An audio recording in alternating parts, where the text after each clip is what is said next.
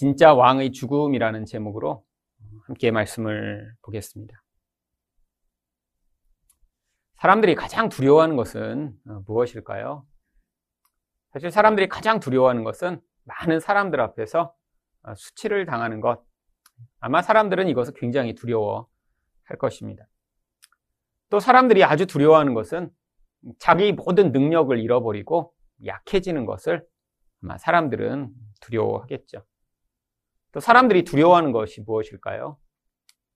아마 고통을 당하고 또 힘들게 되는 것, 사람들은 아주 두려워할 것입니다.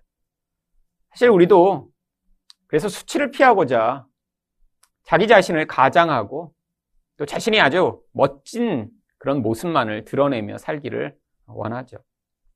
또 약해지는 것을 누가 원하나요? 조금이라도 남보다 강한 힘을 갖고 또 내가 가진 능력으로 나를 무장하여 그런 약한 모습이 나타나지 않도록 하기 원하는 것이 우리 모두의 모습일 것입니다. 조금의 고통도 피하고자 몸부림을 치고 조금만 아프거나 조금만 힘들어도 그것을 벗어날 방법을 찾는 것들이 바로 우리들이죠. 그런데 이렇게 사람들이 가장 두려워하는 이 모든 것들을 자기가 가진 그런 힘으로 이 모든 것들을 피할 수 있다라고 어, 생각하는 사람들이 있습니다. 바로 그것이 세상에서 왕이 되고자 하는 사람들의 태도죠. 물론 지금은 고대처럼 이런 왕이라고 하는 그런 전제 군주가 사라진 시대입니다. 하지만 세상에서는 이런 왕과 같은 그러한 힘을 가진 사람들이 어디나 존재합니다. 다양하게 사람들은 이런 강한 힘으로 고통도 피하고 자기를 자랑스럽게 만들고 또한 자기가 생각하는 이런 강한 능력을 통해서 사람들에게 자기가 어떤 존재인지를 드러내고 싶은 그런 왕처럼 되고 싶어 하는 사람들이 아주 많이 있죠. 왕이 되면 수치가 없는 그런 영광스러운 자리에 서고 왕이 되면 어느 누구도 침범할 수 없는 그런 강한 능력을 가지게 되고 왕이 되면 고통 없이 평안할 것이라고 생각하기 때문에 사람들은 이런 높은 자리를 열망 합니다. 그런데 사람이 아무리 이렇게 자기가 왕이 되고자 하고, 아니, 실제로 왕과 같은 그런 자리에 서더라도 정말로 그렇게 영광스럽고 고통도 없고 자기 마음대로 살 수 있는 그런 능력을 가질 수 있을까요? 사실 그것이 불가능합니다. 아니, 일시적인 능력은 가질지 모르지만 그 능력 또한 아주 제한적이고요. 또한 그렇기 때문에 이전에 경험했던 그 영광스러움을 잃어버리게 되는 순간 더 깊은 고통과 더 깊은 수치를 경험하게 되어 있죠. 사실 존재하는 유일한 왕은 오직 예수 그리스도 한 분뿐입니다.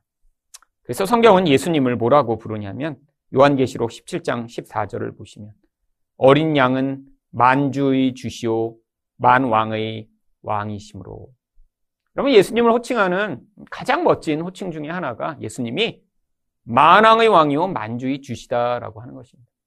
세상에 많은 왕들이 있지만 우리 예수님과 같은 그런 절대 권력, 잃어버리지 않는 능력을 가지신 분이 없다라고 성경이 이야기하고 있는 것이죠. 그런데 이러한 만왕의 왕이신 예수님이 바로 오늘 십자가에 달려 죽으시는 장면이 바로 오늘 25절 본문에 나옵니다. 때가 제3시가 되어 십자가에 못 박으니라.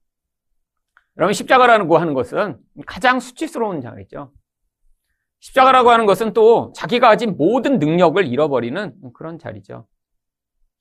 아니 이렇게 만왕의 왕이라는 그런 분이 이렇게 십자가에 달려 또 가장 고통을 경험해야 하는 바로 왜 이런 자리에 달리신 것일까요? 바로 우리들을 위해서입니다. 예수 그리스도가 십자가에 달리심으로 말미암아 바로 그 결과로 우리는 그 예수가 당하신 것과는 정반대의 결과가 우리들에게 나타나게 되었습니다. 진짜 왕이신 예수님의 죽음으로 무슨 일이 일어났나요? 첫 번째로 우리 수치를 덮어 우리 수치가 덮어졌습니다. 16절 말씀을 보겠습니다. 군인들이 예수를 끌고 브라이 도리온이라고 하는 뜰 안으로 들어가서 온 군대를 모으고 여기 있는 이 브라이도리온이라고 하는 뜰은 원래 시위대의 뜰이라고 하는 뜻을 가지고 있습니다. 사령관이 머무는 장소라고 하는 것이죠. 빌라도가 군들과 함께 이 예루살렘에서 자기의 주둔지로 삼고 머무는 바로 그곳입니다. 바로 이 예루살렘을 이 빌라도가 자기가 통치한다라고 하는 그 권세가 드러나는 것이죠. 이 빌라도는 사실 왕이라고도 부를 수 없는 그러한 집정관이라고 하는 그런 지위를 가진 사람입니다. 물론 당시 이 예루살렘의 상황을 보면 굉장히 높은 지위죠. 마치 일제시대 때 한국의 총독으로 임한 그런 일본 사람과 같은 그런 지위를 가지고 그 지역을 통치하던 자였습니다. 그런데 이런 일개의 집정관에 불과한 사람이 예수를 사형언도를 내리고 그를 죽음으로 몰아 세웁니다. 사실 만왕의 왕이 일개 집정관에게 사형 언도를 받고 지금 사형 집행을 앞두고 있는 상황이죠. 그런데 그냥 사형을 당하지 않게 하고 사실 군병들을 통해 이 예수를 희롱하게 만듭니다. 17절입니다. 예수에게 자색옷을 입히고 가시관을 엮고 씌우고 이 자색옷이라고 하는 것은 아주 희귀한 그러한 물감으로 만들어진 옷입니다. 이 자색은 일반 염료로는 만들어질 수 없었기 때문에 이 자색옷이라는 그런 특별한 색깔을 만들기 위해서는 바다에 사는 아주 작은 고둥을 수천만 마리를 잡아야 겨우 한 사람 옷의 그런 자색이 나왔다라고 합니다. 그러니까 엄청난 노동력이 필요했던 것이죠. 수십 명이 몇 달간이나 일해야 겨우 한 사람의 이런 자색 옷을 만들 수 있는 물감을 만들 수 있었기 때문에 이 옷은 왕족과 귀족만 입을 수 있도록 아예 법으로 제정되었던 그런 옷이었습니다. 근데 왜 예수님에게 이런 귀한 옷을 입힌 것일까요? 사실 이것이 바로 예수 그리스도를 모독하기 위해 이들이 일부러 행한 것입니다. 그러면 예수님이 지금 무슨 죄목으로 잡히셨나요? 유대인의 왕으로 반역을 꾀했다라는 죄목으로 잡혔습니다. 근데 예수님의 행색과 모습을 보면 왕이신가요? 아닙니다. 사실 동네에 그냥 낡은 옷을 입은 청년에 불과하죠. 아니, 그의 배경을 봐도 별로 왕과 관계없는 모습입니다. 목수의 아들이며 사실 사람들을 무리를 이끌고 다니는 어쩌면 거린들의 왕처럼 보이는 그런 존재인데 아, 그가 유대인이 왕이라고 이렇게 주장을 한다라고 하니까 군병들이 그에게 부르던 그런 인사말을 여기서 동일하게 가지고 와서 그 아베 카이사르라고 황제여 평안하십시오라고 황제에게 인사하던 그 황제의 자리에 유대인의 왕을 대신 넣은 것입니다. 마치 자기 황제를 대하듯 인사를 하고 있는데 지금 조롱을 섞어 이야기하는 것이죠. 아니, 진짜 세상의 왕이라면 너 같겠어? 하지만 그들은 말로 유대인이 왕이여 평안하세요, 평안하세요. 사실 지금 말로도 조롱을 하고 있는 것입니다. 그런데 이들의 조롱은 점점 심해져 갑니다. 19절입니다. 갈대로 그의 머리를 치며 침을 뱉으며 꿇어 절하더라. 여러분, 사람이 가장 모독스러울 때가 언젠가요? 뺨을 치거나 머리를 때리거나 침을 뱉을 때입니다. 여러분, 사실 머리 만든다는 거 굉장히 모독적이죠? 근데 예수님을 향해 머리를 때리면서 지금 욕하는 거예요. 여러분, 지금 예수님이 어떤 분이시죠? 하늘의 왕이십니다. 여러분, 근데 힘이 없어서 정말 나보다 이렇게 큰 아이가 내 머리를 때렸는데 내가 그를 머리를 칠 수 없으니까. 아, 내가 힘이 약해서 그렇게 정말 화는 나지만 보복하지 못할 때. 여러분, 이런 모습인가요? 예수님이 이렇게 때리고 모독하는데 예수님이 힘이 없어서 정말 모독을 당하면서도 어떻게 하질 못하니까 그냥 화만 난 채로 가만히 계시는 것인가요? 여러분, 이게 아님을 예수님이 보여주셨습니다. 예수님을 잡으러 온 군병들을 향해 예수가 어디 있느냐 물어보니까 예수님 뭐라고 하셨어요? 내니. 여러분, 나다라고 단순히 얘기한 게 아니에요. 내가 하나님이다라는 구약의 에흐에라고 하는 여호와라는 이름을 그때 예수님이 에고 에이미라고 하는 말씀으로 자기의 신성을 드러내신 것입니다. 나다라고 예수님이 에고 에이미라는 그 하나님이심을 드러내니까 무슨 일이 벌어졌나요? 예수를 잡으러 왔던 모든 군병이 뒤로 다 물러가 다 자빠져 버립니다. 얼마나 예수의 능력이 뛰어났는지 예수님이 자기가 하나님이심을 말씀으로만 드러냈는데도 모든 인간들이 자빠져 떼굴떼굴 굴러가는 그런 능력을 가지신 분인데. 근데 예수가 왜 이렇게 수치를 당하신 것이죠? 여러분, 바로 이 자리가 우리가 서야 할 자리이기 때문이죠. 여러분, 인간에게 찾아온 이 죄가 만들어낸 가장 큰 고통이 바로 인간을 수치스럽게 만든 것입니다. 여러분, 수치라고 성경에 나오는 이 모든 단어는 바로 하나님의 영광과 정확히 반대되는 단어예요. 하나님이 인간은 굉장히 영광스럽게 만드셨죠. 하나님의 모습으로 만드셨으니까요. 그래서 인간 자체가 하나님의 모습을 드러내며 살게 되어 있었습니다. 그것이 바로 영광이죠. 세상의 모든 존재가 인간을 보면 하나님의 모습을 발견할 수 있는 거예요. 아니, 하나님과 같은 그런 모습으로 살아가는 그 모습이 가장 영광스러운 것인데.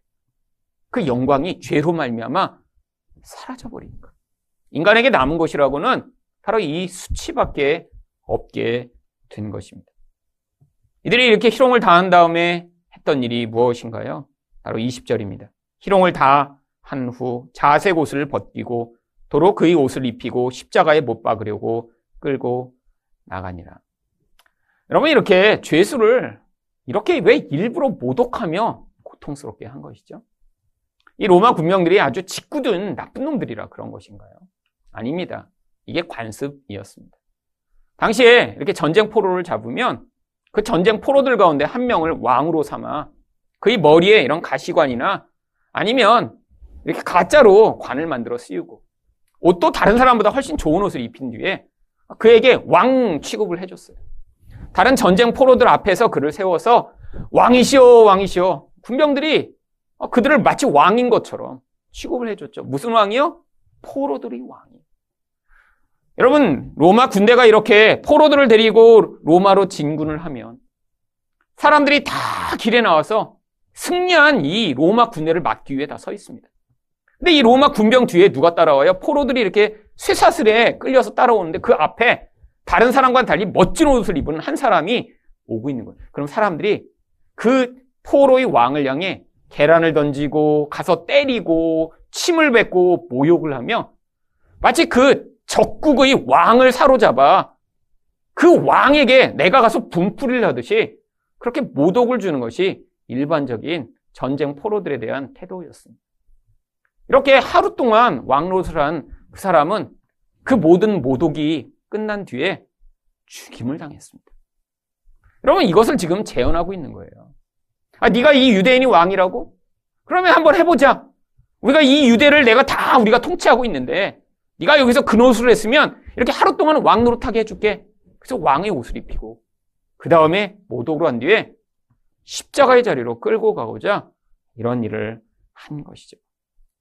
여러분, 근데 바로 그 자리가 어떤 자리인가요? 우리가 서야 할 자리입니다. 죄가 가져온 가장 큰 영향력 중에 하나가 인간 안에 하나님 형상을 다 잃어버리게 만들었기 때문에 인간이 그때부터 계속되는 그 수치와 부끄러움에서 벗어날 수 없는 상태가 되었기 때문이죠. 그게 바로 창세기 3장 10절에 나오는 이야기입니다. 이르되 내가 동산에서 하나님의 소리를 듣고 내가 벗었으므로 두려워하여 숨었나이다. 여러분, 하나님의 영광이 있을 때는 사실 벗었어도 부끄럽지 않았습니다. 근데 영광이 사라지자마자 부끄러움을 느껴요. 아니, 이전에도 벗고 있었잖아요. 근데 왜 갑자기 영광이 사라졌다고 자기를 부끄럽게 여기기 시작한 것이죠? 비교의 기준이 생겼기 때문입니다. 옛날에는 하나님을 내가 사랑하고 그 하나님의 기준으로 인생을 살고 있었는데 이제는 내가 하나님처럼 되려고 죄를 지으면서 그 하나님의 기준이 아니라 내가 만들어 놓은 기준으로 이 세상이 눈에 보이는 것으로 자기 인생을 바라보고 자기를 바라보기 시작했더니 자기 벗은 몸이 부끄러운 거예요. 왜요? 당시 아담이 바라봤던 주변의 모든 눈에 보이는 세상에는 사실 털이 없는 존재가 자기밖에 없었거든. 인간이 누구와 자기를 비교하기 시작한 것이죠? 짐승들과 자기를 비교하기 시작한 것입니다. 아니, 다른 짐승들 다 벗고 있는데도 다 털이 있어요. 그런데 자기는 털이 없는 존재예요. 사실 그래서 생물학적으로 인간을 털 없는 원숭이라고까지 부르죠. 여러분, 그러니까 그것이 자기에게 수치가 되기 시작한 것입니다. 이게 얼마나 부끄러운 일인가요? 이전에는 하나님의 시각으로 자기를 볼 때는 이 벗은 것이 전혀 문제가 되지 않았어요. 왜? 눈에 보이는 그 모든 것으로 자기를 평가하지 않았으니까요. 여러분, 이게 바로 지금도 자기 수치를 가리려고 몸부림치는 인간들이 살아가는 모습입니다. 하나님은 우리를 영적으로 만드셨어요. 영적이라고 하는 것은 눈에 보이지 않는 영역 가운데 우리 안에 있는 하나님의 모습, 그 사랑의 모습, 공의의 모습, 하나님처럼 가지고 있는 그 놀라운 긍휼과 은혜가 우리 안에 있는 것으로 나를 바라보며 아, 내가 정말 하나님의 형상을 가지고 있는가 아닌가가 중요한 것인데. 근데 인간이 이렇게 죄가 들어오면서 무엇을 부끄럽게 여기기 시작했나요? 세상에서 눈에 보이는 모습으로 자기를 평가하며 그것을 자기 부끄러움의 기준으로 여기기 시작했습니다. 여러분, 여러분들은 어떤 부끄러움을 가지고 계신가요? 사람들이 정말 여러분의 모습을 발견하게 됐을 때 너무나 창피하고 부끄러운 그 모습이 정말 여러분 안에 하나님의 형상을 가지고 있지 못하기 때문에 아, 그것이 정말 부끄러운 것인가요? 아니면 정말 어쩌면 이 아담처럼 눈에 보이는 수준으로 남과 나를 계속 비교하다가 아, 저 사람은 저런 능력이 있고 아, 저 사람은 저런 멋진 집이 있고 아니 저 사람은 저런 멋진 삶을 살고 있는데 나는 그렇지 못한 것으로 말미암아 비교하고 그것으로 부끄러움을 느끼고 있다면 바로 그게 지금 죄가 들어와 이 하나님의 영광을 잃어버리고 수치 가운데 매어 살아가는 이 아담의 모습과 똑같은 모습인 것이죠. 여러분, 우리를 이 끝이 없는 부끄러움으로부터 벗어나게 만들 수 있는 유일한 길은 바로 예수 그리스도가 우리의 이 부끄러움을 대신하여 그 수치의 자리에 서셔서 그 십자가로 말미암아 우리 모든 수치를 자유케 하셨다라는 사실을 믿음으로 받아들일 때만 사람들 앞에서 내가 어떤 존재인가를 끊임없이 증명하여 나의 부끄러움을 가리려고 하는 그 끝없는 몸부림으로부터 자유를 얻을 수 있습니다. 하나님은 원래 인간을 어떻게 만드셨나요? 창세기 2장 25절입니다. 아담과 그의 안에 두 사람이 벌거벗었으나 부끄러워하지 아니하니라. 이게 하나님 만드신 본래의 모습이에요. 그런데 이 모습이 이렇게 부끄러움과 수치를 가진 모습이 되어버렸죠. 근데 하나님이 앞으로 임할 이 예수를 통해 어떻게 우리를 이 부끄러움으로부터 자유케 하실지 바로 이 아담과 하와를 위해서도 가죽옷을 지어 입히심으로 그 모형을 보여주셨습니다. 창세기 3장 21절입니다. 여호와 하나님이 아담과 그의 아내를 위하여 가죽옷을 지어 입히시니라. 여러분, 이 가죽옷은 일시적입니다. 근데 이제 우리에게 영원한 우리 수치를 가질 가릴 예수 그리스도가 임하심으로 그 예수 안에 있는 자만이 바로 이 세상에서의 자기 부끄러움으로 말미암아 고통하지 아니하고 그 예수님이 주시는 그 자유와 안식의 자리로 나아갈 수 있는 것이죠. 두 번째로 진짜 왕이신 예수님의 죽음으로 무슨 일이 일어났나요? 우리가 약함에서 벗어나게 되었습니다. 21절 말씀입니다.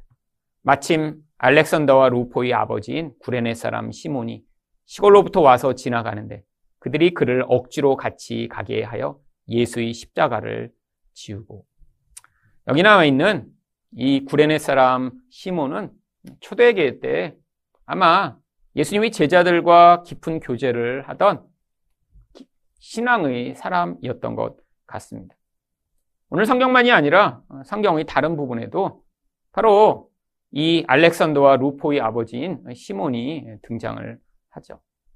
또한 이 사람이 초대교회에 들어와 이런 신앙을 가진 사람이 아니었다면 그가 누구의 아버지인지 이렇게 자세하게 성경이 기록하고 있지 않았을 것입니다.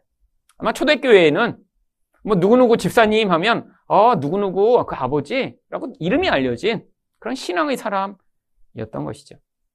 그런데 여러분 이렇게 지나가다가 구경하려고 이렇게 죄수를 죽인다니까 사람들이 많이 모여 있는데 군병이 바로 이 한 사람을 지목하여 바로 그 사람이 이 예수의 십자가를 대신 지도록 합니다.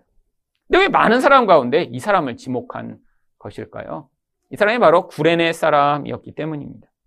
이 구레네는 지금 리비아의 수도인 바로 아프리카의 한 장소를 이야기합니다. 아프리카 사람이에요. 그러니까 피부가 까맸겠죠. 당시에도 이렇게 피부가 까만 사람들은 피부가 하얀 사람들에 비해 열등한 것으로 취급을 받았습니다. 그래서 많은 사람 가운데 아니 노예처럼 보이는 한 사람을 지목하여 바로 예수의 십자가를 지게 한 것입니다. 근데 왜 예수의 십자가를 예수님이 지지 않고 이 사람에게 지게 한 것일까요? 네, 십자가는 이렇게 플러스 모양으로 되어 있는데 사람을 매달 정도의 이 큰 십자가는 사람이 지고 갈 수가 없습니다. 여러분이 이렇게 뭐 영화나 이런 데서 이렇게 이렇게 디귿자 그러니까 십자가 모양으로 된 걸 이렇게 끌고 가는 건 그거 다 이제 거짓말이고요. 사람을 매달 정도의 그 큰 나무는 사람이 들 수가 없어요. 세로대는 다 박아놨고요. 이 가로대만 이제 그것을 십자가에 매달리는 사람이 그것들을 끌고 가도록 되어 있었죠. 근데 지금 예수님이 밤새도록 무슨 일이 있으셨냐면 사실은 채찍으로 엄청나게 밤새도록 맞으셨습니다. 밤새도록 잠을 못 자고 신문을 당하셨죠. 그리고 채찍으로 엄청나게 맞으셨어요. 그런 당시에 로마 군병들이 쓰던 채찍에는 그 채찍 끝에 이런 동물의 뼈다귀나 쇠 조각을 다 매달았어요. 그러면 한 번 그것으로 사람의 몸을 감아서 치면 그쇠 조각이 사람의 몸에 박혔다가 뜯어지면서 사실은 십자가형을 가기 전에 피를 너무 많이 흘려서 죽게 되는 경우들이 있었습니다. 근데 왜 십자가에 매다는데 왜 미리 이렇게 채찍을 때리는 거죠? 여러분 이것도 나름대로 십자가가 너무 고통스럽기 때문에 그 전에 이렇게 몸에서 그 고통을 가해서 피를 흘리게 만들어서 십자가에서 오래 매달려 죽지 않도록 만드는 나름대로의 인도적 방법이었습니다. 왜냐하면 등을 그렇게 다 긁어놔서 막 피가 철철철철 흘려서 사람의 몸에 있는 피가 다 빠지고 힘이 거의 없어져야 십자가에 매달려서 오랫동안 매달려 있지 않고 죽을 수 있는 거예요. 십자가에 있는 게 너무너무 고통스러운데 사람이 이렇게 금방 죽을 수 있나요? 그래서 어떤 사람들은 일주일씩 매달려서 죽지 못하고 살아있는 경우도 있었다고 합니다. 그러니까 그 전에 이렇게 고통을 가하는 거죠. 일찍 죽으라고요. 예수님이 밤새도록 시달리고 매맞고 피를 흘린 뒤에 그 무거운 그 십자가의 나무를 들고 가시다가 너무너무 약해져서 더 이상 걸을 수가 없는 상태가 된 거예요. 바닥에 쓰러져 이제는 더 이상 힘이 없어 그것들을 들지 못하는 상태가 되니까 빨리 처형해야 되니까요. 옆에 있는 사람을 불러다가 대신 지고 가게 한 것이죠. 여러분, 예수님이 왜 이렇게 약한 자리까지 내려가셨나요? 아니, 하늘의 왕이시라면서요. 아니, 천사가 와서 좀 그것들을 대신 들어주면 안 되나요? 여러분, 성경은 이미 예수가 그렇게 연약한 자리에 내려가실 것을 예언하고 있습니다. 마태복음 8장 17절입니다. 이는 선지자 이사야를 통하여 하신 말씀에 우리의 연약한 것을 친히 담당하시고 병을 짊어지셨도다 함을 이루려 하심이더라. 여러분 예수님이 연약한 자리에 가셔야 사실은 그 자리에서 그 우리의 연약함을 대신 담당하실 수 있기 때문이죠. 아니, 왜 꼭 연약하게 되셔야 하나요? 그게 바로 죄가 가져온 결과이기 때문입니다. 여러분, 죄를 짓기 전에 인간은 하나님의 생명을 받아 이 세상 가운데 충만하게 살아갈 수 있는 그런 생명의 충만함을 가지고 살 수 있었는데, 죄가 들어오면서 하나님의 생명이 단절되고 나니까 이제 인간 안에 그 병과 같은 증세, 아니 그 연약함으로 말미암아 결국 죽을 수밖에 없는 존재가 되어버린 게 죄의 결과인 것이죠. 결국 예수님이 이 연약함의 자리, 죄가 만들어내는 그 결과인 그 연약함의 자리에 서셔서 거기서 죽임을 당하셔야 인간이 죄로 말미암아 받을 그 형벌을 대신하시고 그 자리에서 인간을 구원하실 수 있기 때문에 바로 예수님이 그 연약함의 자리에 서게 되신 것입니다. 여러분, 세상 사람들은 자기 연약함을 감추고 자기가 마치 멋진 사람인 양, 강한 사람인 양 가장하며 사는 것이 세상 사람들의 모습입니다. 왜 그런가요? 여러분, 약함을 드러내면 사람들에게 지적을 받고 심지어는 학생들의 경우에는 왕따를 당합니다. 그러니까 약점을 드러내길 원하지 않는 거예요. 누군가 내 약점을 잡아 나를 공격할까봐 늘 불안한 거예요. 뭔가 모자란 점이 나타나면 짓밟힐까봐 걱정을 하는 거죠. 여러분, 세상이 안 그런가요? 이 세상이 바로 그런 모습으로 살아갑니다. 하이에나처럼 누군가의 약점을 물어 공격하고 그것으로 자기 우위를 삼는 이 모습이요. 여러분, 그래서 사람들은 몸부림을 치는데. 여러분, 우리가 정말 그렇게 강한 전사처럼 세상을 살 수 있나요? 모든 것이 완벽하게 갖춘 뒤에 아, 나는 문제가 없다라고 그렇게 살 수 있나요? 안 됩니다. 여러분 그렇기 때문에 예수를 믿지 못하면 세상 가운데 좀 더 강해지고 좀 더 경쟁적이 되고 좀 더 나의 역점이 드러나지 않도록 몸부림치는 인생을 살아야 돼요. 근데 예수가 나를 대신하여 그 약한 자리에서 나의 생명과 은혜가 되심을 믿는 자만 세상에서 약해지는 자리로 예수처럼 내려갈 수 있는 것입니다. 왜요? 이제 우리 능력이 우리에게 있는 우리 힘이나 우리 지위나 내가 가진 돈이나 아니 내게 가지고 태어난 어떤 종류의 능력이 아니라는 사실을 그때서야 믿을 수 있기 때문이죠. 그래서 고린도전서 1장 27절에서 바울은 무엇을 자랑한다고 이야기를 하나요? 그러나 하나님께서 세상의 미련한 것들을 택하사 지혜 있는 자들을 부끄럽게 하려 하시고 세상의 약한 것들을 택하사 강한 것들을 부끄럽게 하려 하시며 여러분 하나님의 능력이 이제는 그래서 세상적으로 그렇게 잘나고 멋지고 능력 있는 것을 통해 나타나는 것이 아니라 이제는 그런 약한 자들이 그 강하신 예수 그리스도를 의존함으로 말미암아 그를 통해 나타나는 그 능력과 지혜를 통해 하나님의 강함이 무엇인가를 우리를 통해 드러내시고자 하시는 것입니다. 그래서 고린도후서 12장 9절에서 바울은 이런 고백까지 합니다. 나에게 이르시기를 내 은혜가 내게 족하도다. 이는 내 능력이 약한 데서 온전하여 짐이라 하신지라. 그러므로 도리어 크게 기뻐함으로 나의 여러 약한 것들에 대하여 자랑하리니 이는 그리스도의 능력이 내게 머물게 하려 함이라. 그럼 이게 바로 예수 그리스도로 말미암아 그 약함에서 벗어나 더 이상 그 약함을 가리고 살지 않아도 되는 예수로 말미암아 힘을 얻은 자들의 모습이죠. 마지막으로 진짜 왕이신 예수님의 죽음으로 무슨 일이 일어났나요? 우리 고통까지도 유익이 됩니다.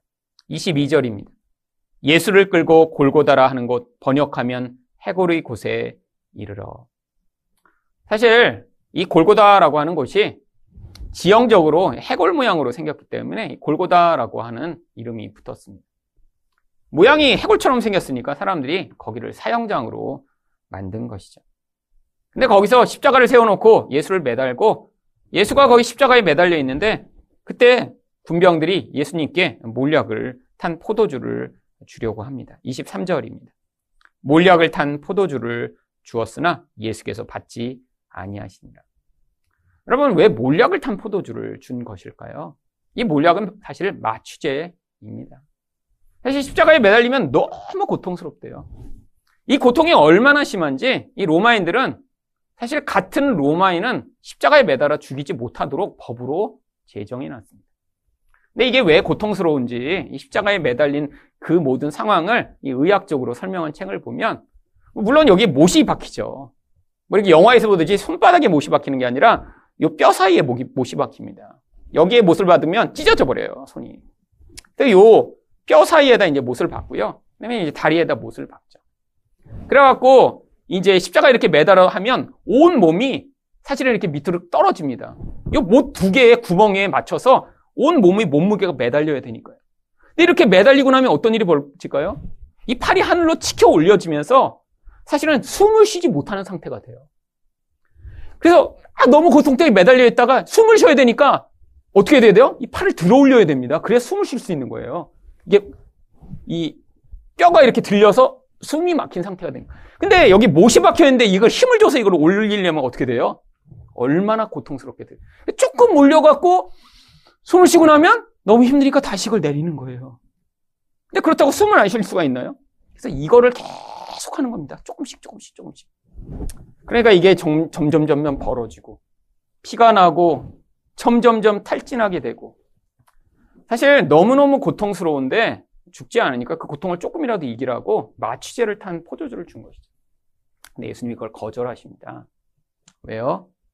그 순수한 고통을 본인의 육체를 통해 다 감당하시기 위해서죠. 여러분, 이 고통이라는 게 왜 생겼죠?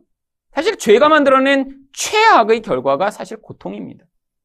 인생에서 경험하는 모든 고통은 그 원인이 다 죄예요. 여러분, 단순한 육체적 고통이 아니라 인생에서 경험하는 우리가 정말 고통스럽다라고 여기는 그 모든 것, 그 원인을 다 추적해 보면 인간이 탐욕이 가져온 고통, 결국 관계를 깨뜨리게 만드는 죄가 가져온 고통, 사실 영혼이 병들어 나타난 그 고통이 결국 인생들이 경험하는 고통입니다. 사실은 그런데 예수님이 바로 그 고통을 온 몸으로 감당하신 것이죠. 그래서 베드로전서 2장 24절은 이렇게 기록합니다. 친히 나무에 달려 그 몸으로 우리 죄를 담당하셨으니 그가 채찍에 맞음으로 너희는 나음을 얻었나니. 결국 예수가 그 고통의 자리에 서심으로 우리 죄가 만들어내는 그 모든 고통으로부터 우리를 해방하시고자 사실은 그분이 그 고통을 직접 당하신 것이죠. 성경이 그래서 이 모든 고통이 사실 죄의 결과로 나타난 것임을 창세기에서 창세기 3장 16절과 17절에 이렇게 얘기합니다. 또 여자에게 이르시되 내가 내게 임신하는 고통을 크게 더하리니. 결국 죄로 말미암아 여자는 이런 임신과 출산의 고통을 경험하게 됐죠. 근데 남자는요. 창세기 3장 17절을 보시면 아담에게 이르시되 내가 내 아내의 말을 듣고 내가 내게 먹지 말라 한 나무의 열매를 먹었은즉 땅은 너로 말미암아 저주를 받고 너는 내 평생에 수고하여야 그 소산을 먹으리라. 여러분, 그래서 인생 가운데 이렇게 고통이 끊이지 않는 것입니다. 그런데 하나님이 우리를 벌 주시고자 여자는 이렇게 임신과 출산이라는 고통을 반드시 거쳐야 되고 남자는 이렇게 일할 때마다 고통하고 힘든 것인가요? 아닙니다. 여러분 이 고통이란 것이 또 뒤집어 보면 결국 예수 그리스도를 만나게 하는 통로라는 거예요. 여러분 인생 가운데 고통이 없는 사람, 아니 고통을 잘 느끼지 못하는 사람, 아니 자기 힘이 강해서 고통이 찾아올 때마다 자기 돈이나 지위나 능력으로 그 고통을 다 벗어나고 끊임없이 자기 인생을 행복하고 쾌락과 만족으로 만들어 가려고 하는 사람일수록 사실 예수 그리스도를 만나는 게 쉽지가 않습니다. 우리 영혼이 가장 고통스러울 때가 사실 어떤 순간인가요? 우리를 그 고통에서 구원할 예수 그리스도를 더 깊이 만날 수 있는 하나님의 은혜의 통로가 되는 것이죠.